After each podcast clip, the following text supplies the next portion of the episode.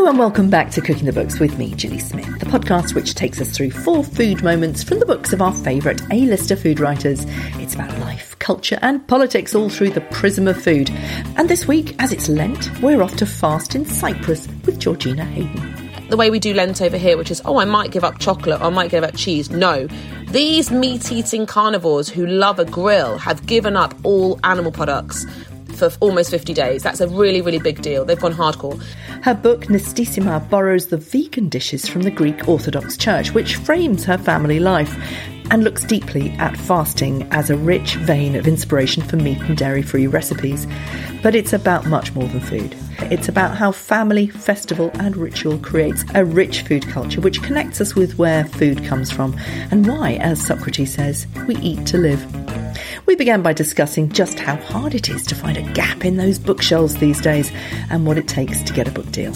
It's you're so right. It is really hard to write a cookbook now. You know, it's it's quite. There are a lot of amazing food writers out there, um, and it's such a it's such an honour to actually get a book deal. I think there was a time when actually they felt like it was very saturated, whereas now it's quite hard, isn't it?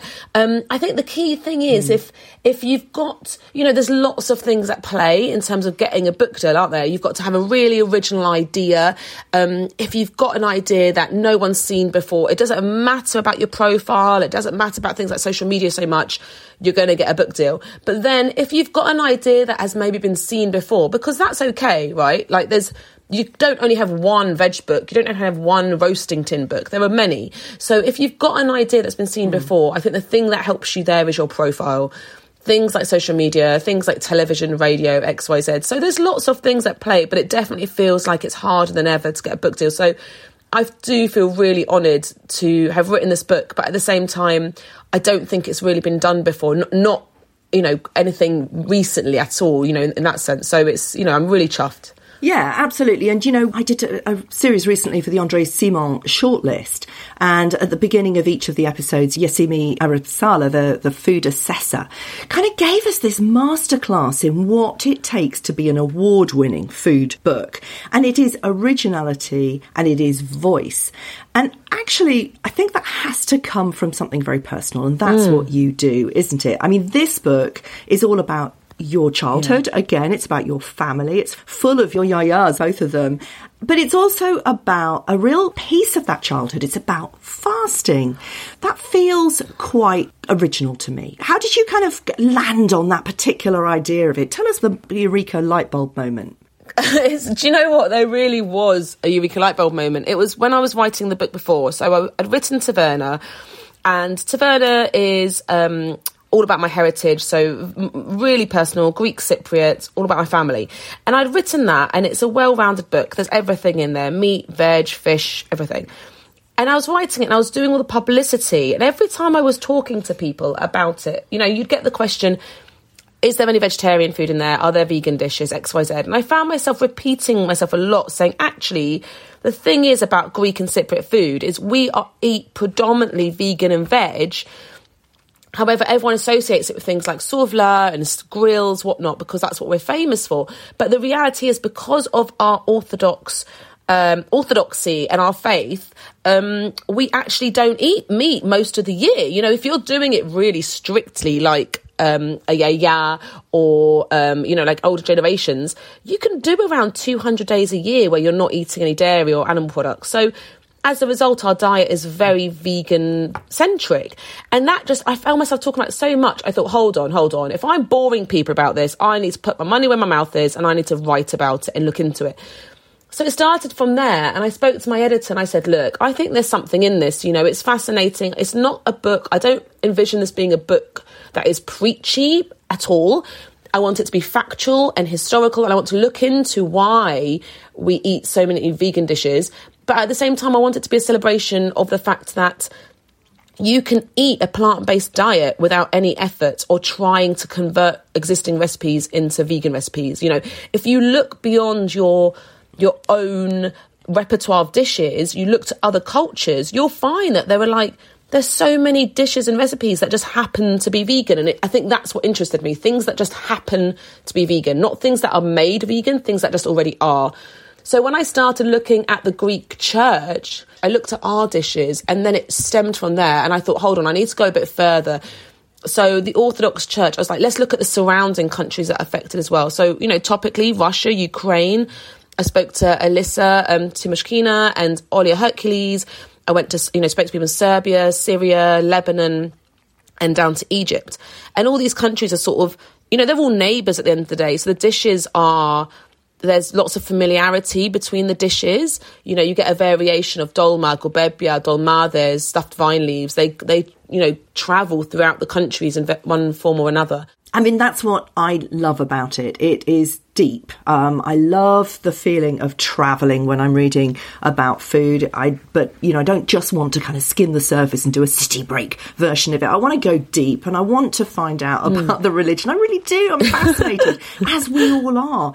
And you know, it's all around yeah. us, isn't it? I remember oh. talking to Saliha um, Mahmood Ahmed when she was talking about foodology on the show, and she was talking about fasting as part of her upbringing. And every weekend, you know, they didn't just they were they were taught to fast by just having brunch a little bit later on a Saturday, and it was just about not eating sort of, you know, just because you do, but actually as part of a ritual, and it trains you to really understand and love food and appreciate food. And and I, also talked to the Natural Flavour guys, um, and they went back to Jamaica when they got their their first, you know, published book deal. Uh, they self published their first one, and they bumped into this rich Rasta tradition that was all part of their family. All of which is vegan. So, you know, they are really uh, these ideas are not sort of being brought out just to tick a box of a trend. This is digging deep into all of our heritage here. This is a very eclectic food culture we live in now. Let's find out more about it. It's fantastically interesting. What one of the one of the things I wanted to ask you about Georgie Socrates. Is that your maiden name? so my maiden name, yeah. Socrates is the first when it's a first name. So Socrates is when it's your first name, and Socratous is when it's your surname. So for me, I was Georgia Socratous, so it's my surname. That was a that was a belter. Don't know why I got rid of that. I know my husband can hear. so you are Georgie Socrates. How on earth did you I know, I know, Crazy. madness. It reminded yeah. me of Epicurus. Carolyn Steel writes about this in Sitopia. She says, you know, Epicurus is one of the most misunderstood philosophers yeah. of the last 2,000 years.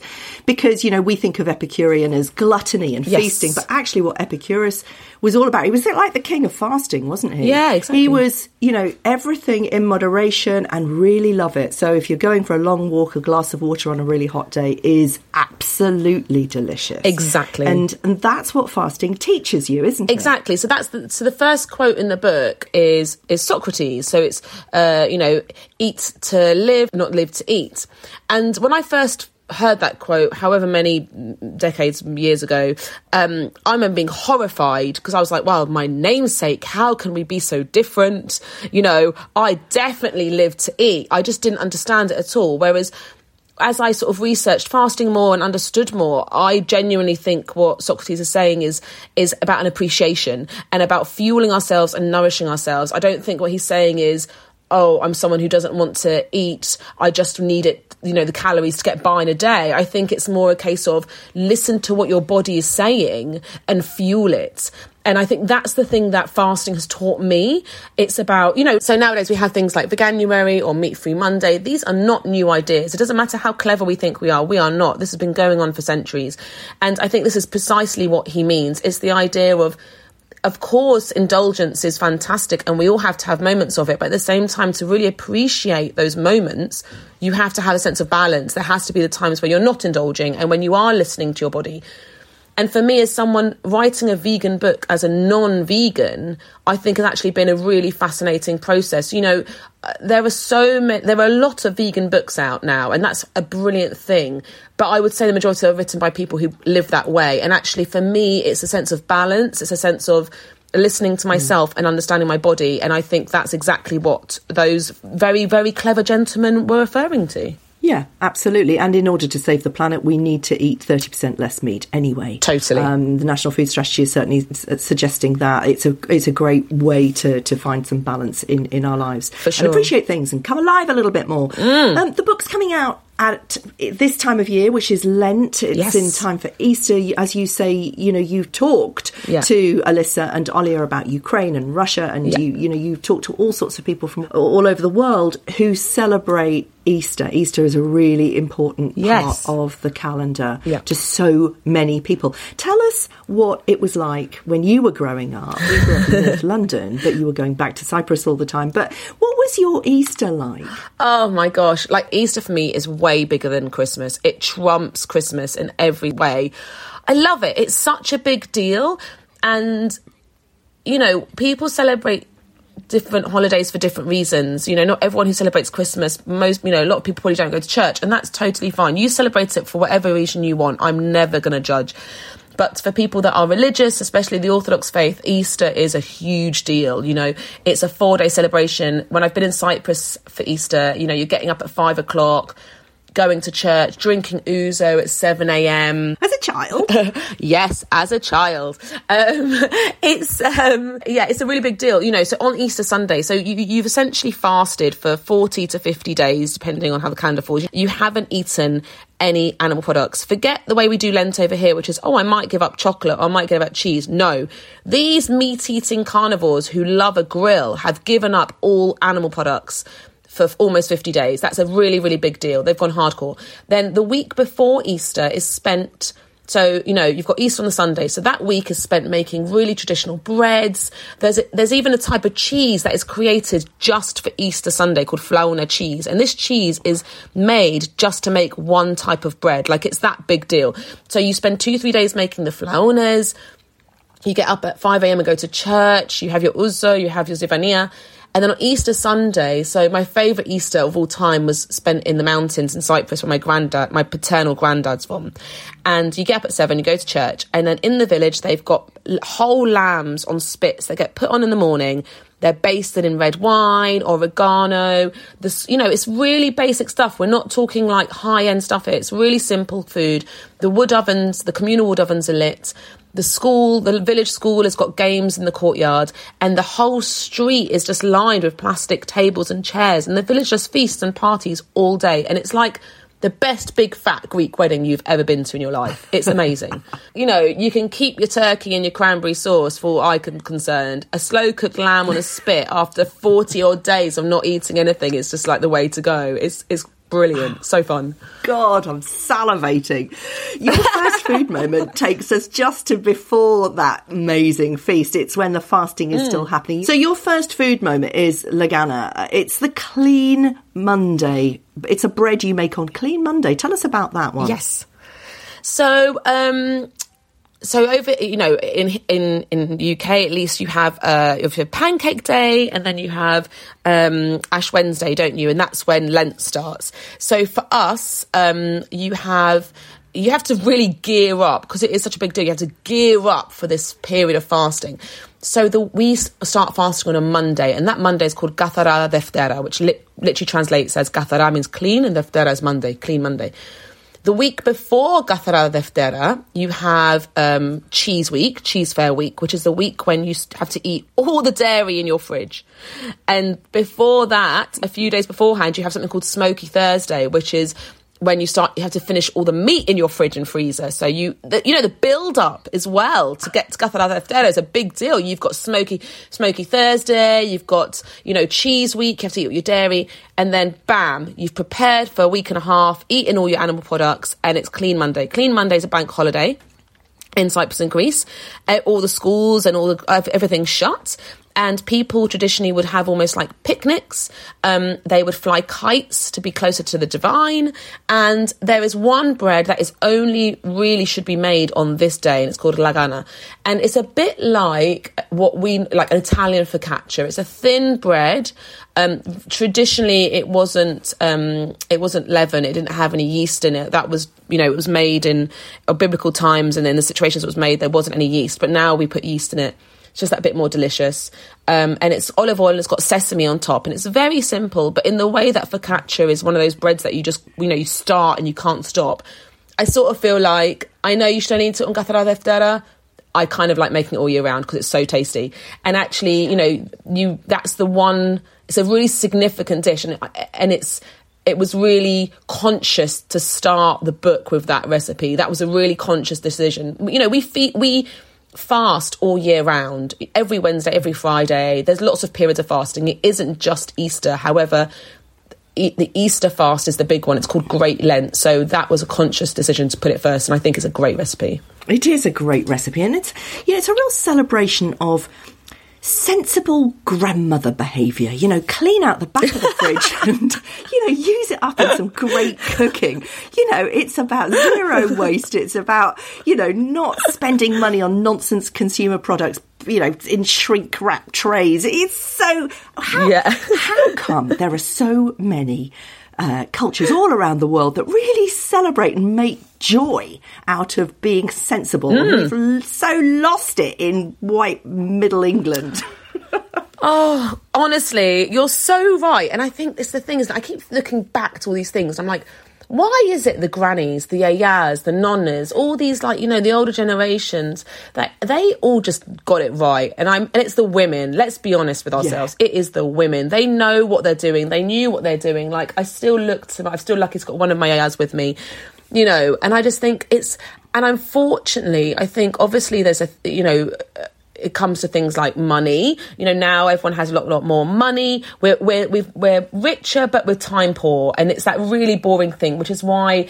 All the kind of popular cookbooks that are out in the world are always like speedy or less washing up. You know, they all tick those boxes because unfortunately that's kind of where the majority of us are, right? We have more money, but we don't have time. Hmm. Whereas when you look to the older generations, the ones that we like, you know, like the pasta grannies, that sort of vibe, hmm. they have time. You know, my uh, yaya is there's never a day where she's not cooking for the entire family and she's mm. 83 you know and she's like she's smashing it still. She still mm. cooks absolute feasts and that's because she has the time. She'll sit there and pod her peas. She'll do what she does. It'll take her two days but she loves it.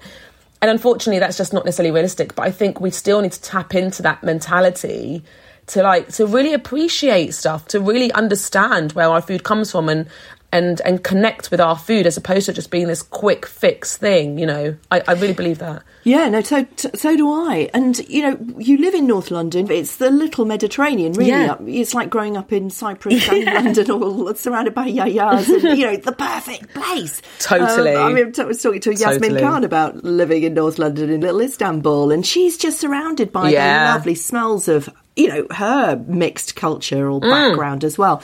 In your North London, are those granny skills still around? You talk about Irene in your second Yeah. food moment. You know, what she got Yeah. that Joan down the road in West London hasn't got.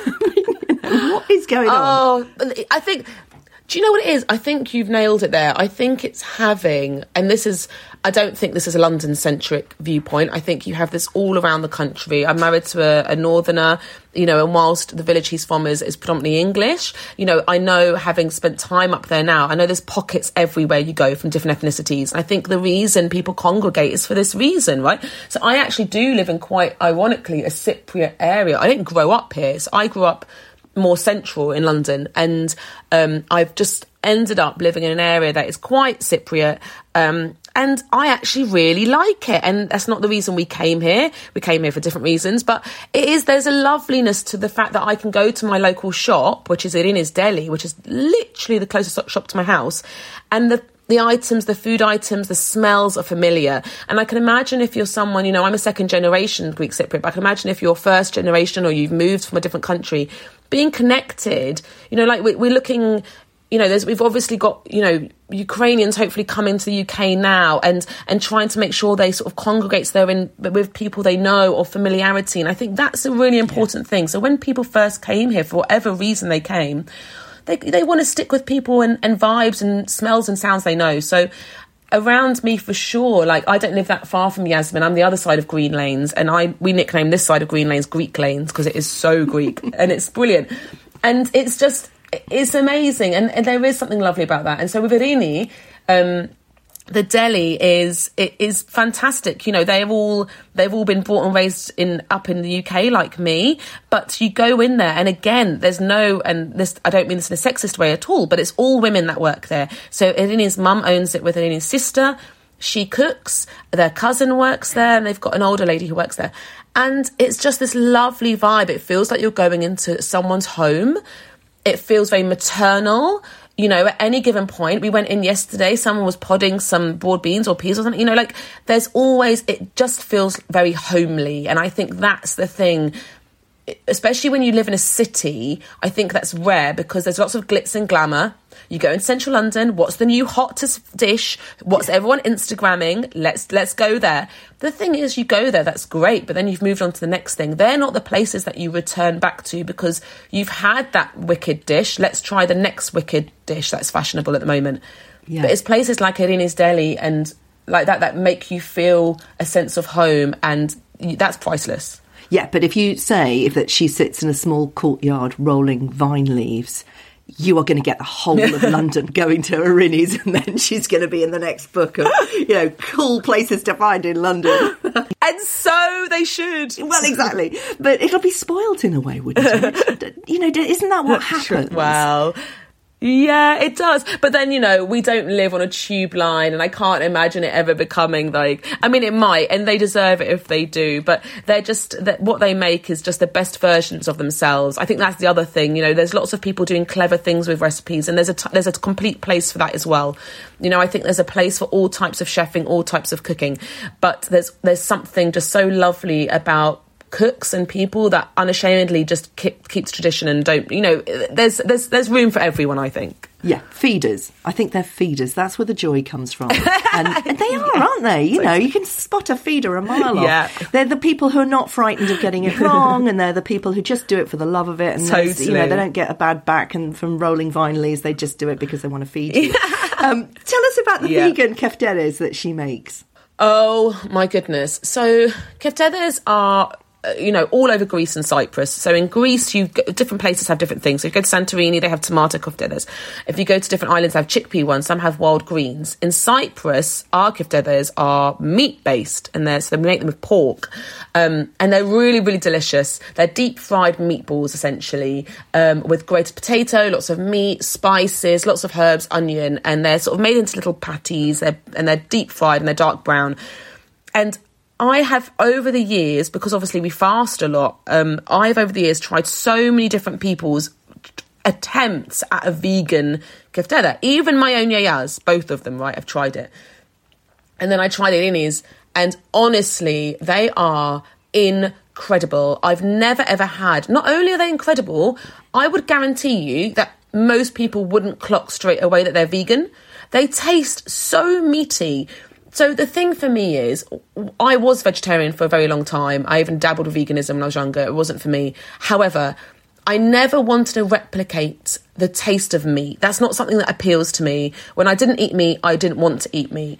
So, and now when I fast as well, I'm not looking to replicate a meatiness. And I know that's my next dish, dish yeah. as well. But there's something about these keftedes. They're just, and all she, it's just vegetables. It's just, you know, standard supermarket things tomatoes, potatoes, carrots. It's nothing fancy. She doesn't put anything weird in it that is not from the veg aisle.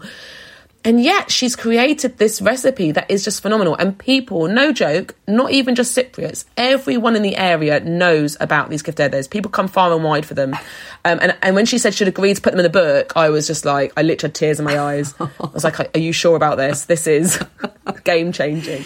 So I was really honoured they're amazing. Oh, and you and your third food moment, it kind of is on the same theme, isn't it? You know, if you yeah. if you talk about a Greek classic stifado, you know, slow cooked beef in red wine and spices. Oh my god! It you know again salivating madly here. but you've done it with mushroom to replace mm. meat. But where does this idea come from? So we had a restaurant for almost thirty years. My my paternal grandparents had a restaurant for almost thirty years. My dad worked there growing up. It was all my childhood was based around the restaurant.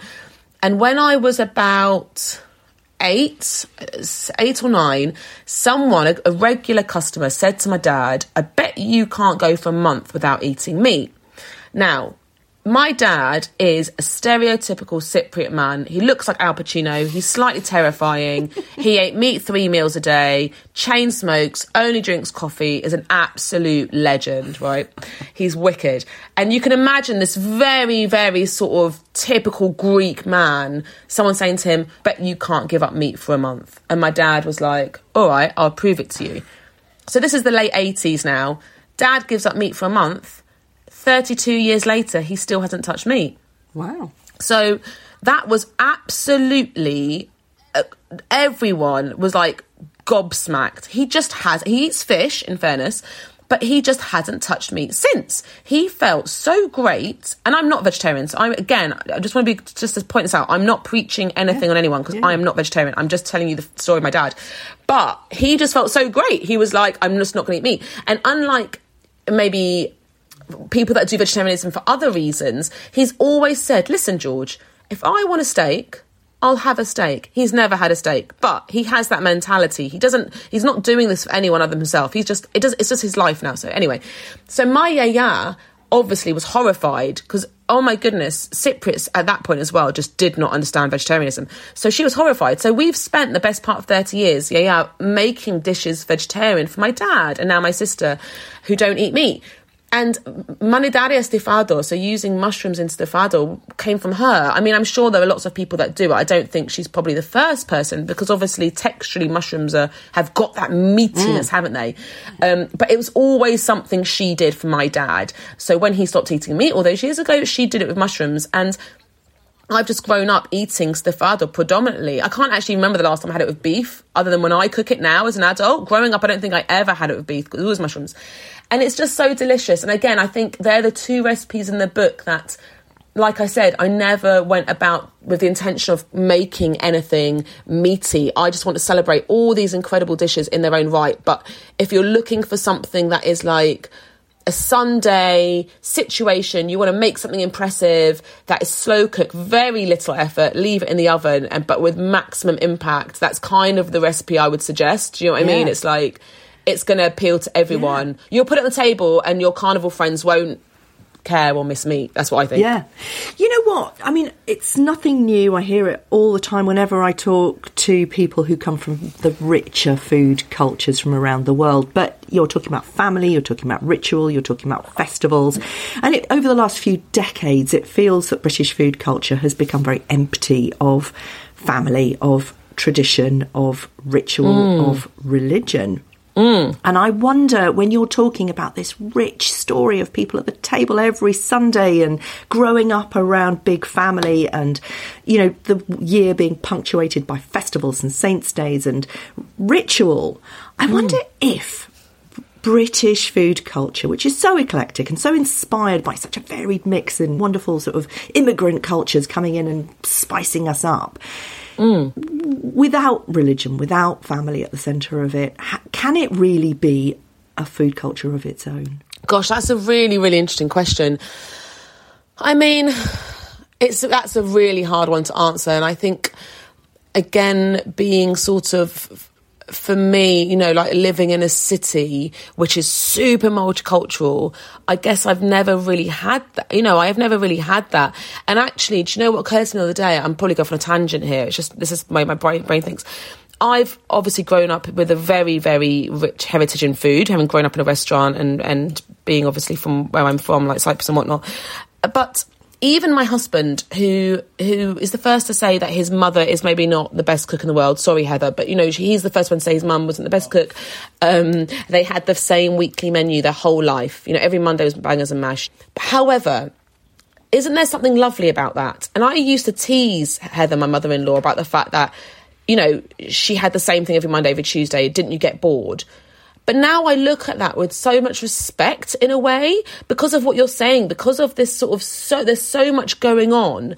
Actually, I look at my own daughters and I'm like, I, do I start, do I need to start making things regularly so you have nostalgia so you have heritage with your food? I mean they're going to get it inevitably because i'm cypriot and i cook a lot of cypriot food. So I, am you know they're not going to exactly be they're, they're fine at the end of the day but because I cook so much food for my job, because every day I'm cooking different dishes constantly, I became really aware recently that these girls aren't re- regularly getting the same dish twice. And whilst that's probably not a bad thing, people are like, oh, first world problems, not really an issue. Isn't there something lovely about nostalgia and heritage with food, whether it comes from religion, whether it comes from your family, whatever the reason is? I think there's something really beautiful about that. And I think the connect that connection with food is what grounds us. Otherwise, you're just always chasing new things and there's no and i think for a lot of people where food's important well actually not even where food's important i think everyone has an association or memory with food you know and I, I, don't think you even have to necessarily be what we consider a foodie or a chef or whatever. Like everyone does right. And i think that's something that we need to really focus on. And that's you know you know this about me. That's something that all my writing all my books is for me is super personal in that in that nostalgic way. And i, I just think that's lovely yeah, absolutely. But it's the world that you paint around the food that is mm. so important. And your fourth food moment is about play and fun. And, you know, you're talking about nostalgia. You're talking about a childhood memory here, but there are kids who are growing up within your culture who are still experiencing this now. This mm. is the meat. We're talking about, but this is the meat of food culture, I think, across the globe. Tell us about this one. Oh, it's so true. So, oh my goodness. Okay, I mean, now I can appreciate this, but I'm telling you something. As a child, being dragged to church fetes in 45 degree heat in Cyprus in August was not my idea of a good time, right? So we got sent to Cyprus almost every summer, summer holidays, six weeks long. What do you do with children? I'm starting to appreciate why my parents did this. They would often send us to Cyprus with our grandparents. Off you go, bye bye. And because they weren't always there, it meant we were left at the hands of my grandmother um, my paternal one particularly, not so much my maternal one, she didn't really drive, but that meant lots of church visits. So whilst me and my sister were there just wanting to hit the beach, yeah, yeah, had other ideas. And that meant every weekend there was a church fete. So on the island, almost every weekend, it's someone's saint's day, right? There's a saint day almost every day of the year. So that meant every weekend we're going to go to one part of the island. There's a church somewhere and so somewhere, and they're having a fete to celebrate Saint so and so. And I'm like, this is brilliant. Thanks so much.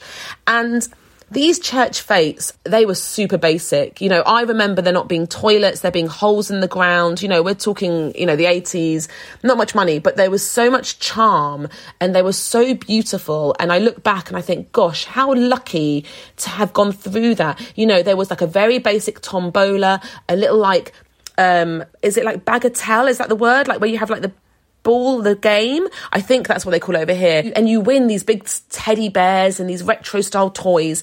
And then, you know, there would be a few stalls of souvla, so meat cooked over charcoal. And then there was the sweet stall and they would have all the different sweets and there was always someone deep frying lokmades which are essentially like tiny little round donuts that are then drenched in a sugar syrup um, and something called shamishi so shamishi is is not like lokmades lots of people seem to know nowadays. Like they've sort of become quite popular. You get lokmada stalls over here. You get them in bakeries. It's not just cypriots and greeks that know about them. Whereas shamishi is something that still feels quite unknown about because of the they're quite laborious and you have to eat them almost instantly. You can't buy them in bakeries and whatnot. And what they are they are deep fried parcels of um, of custard, essentially. So you make a custard with semolina, orange blossom, really delicately floral, and that custard is set, and then it's set, and then it's cut into little cubes, and it's enrobed in phyllo pastry, which is then deep fried and drenched in a cinnamon icing sugar. It is so ludicrously delicious, you know, in the way that only a deep fried pastry filled with custard can be, which sounds ridiculous that I can even tell you that is vegan, but it's vegan, right? Because the custard's made of water, but it gets its creaminess from the semolina.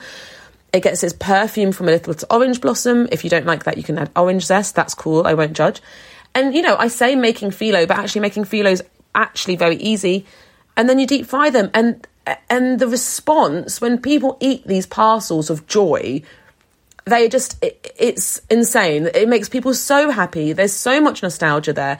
And i love the fact that this recipe kind of still is unknown about. You know i don't really know anyone other than cypriots that have heard of it. And um and it's something that has to be eaten instantly. So there's just this lovely instant joy.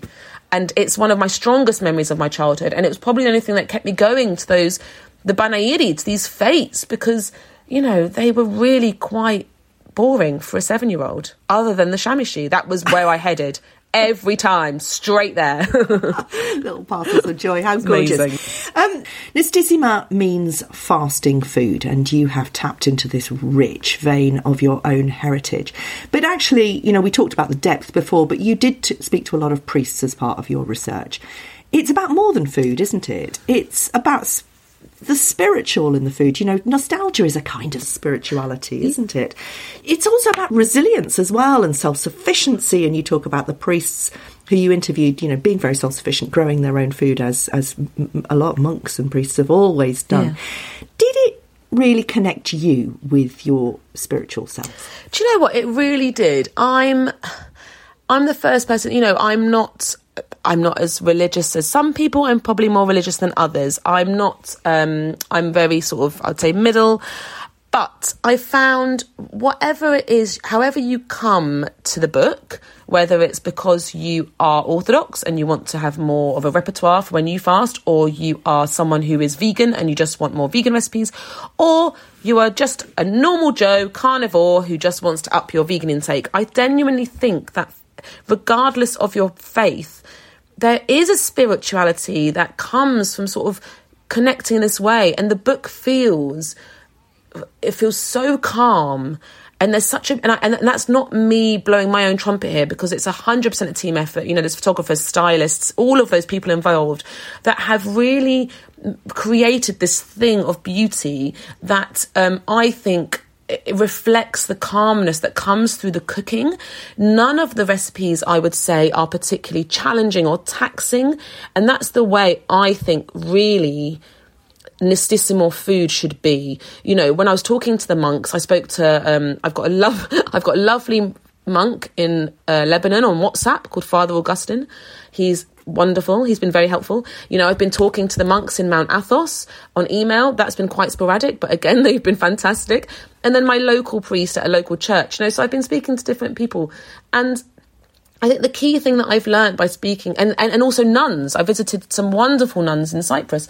And I think the thing is, the simplicity of their food is where the beauty is. And I think that's and we talk, you know, everyone has quite stressful lives nowadays. I talk about everyone being time poor. We are time poor. There's a lot of anxiety, and that's something to really, I think, take into account. So I think, regardless of your faith, a book like this, connecting to the food, connecting to the recipes, it's just calming. And I think that's a really important thing to focus on because, regardless of what you believe, for me, when I was cooking a lot of the dishes, they just sort of made me feel the way a risotto, slowly cooking a risotto, sort of calms you. There's a similar vibe.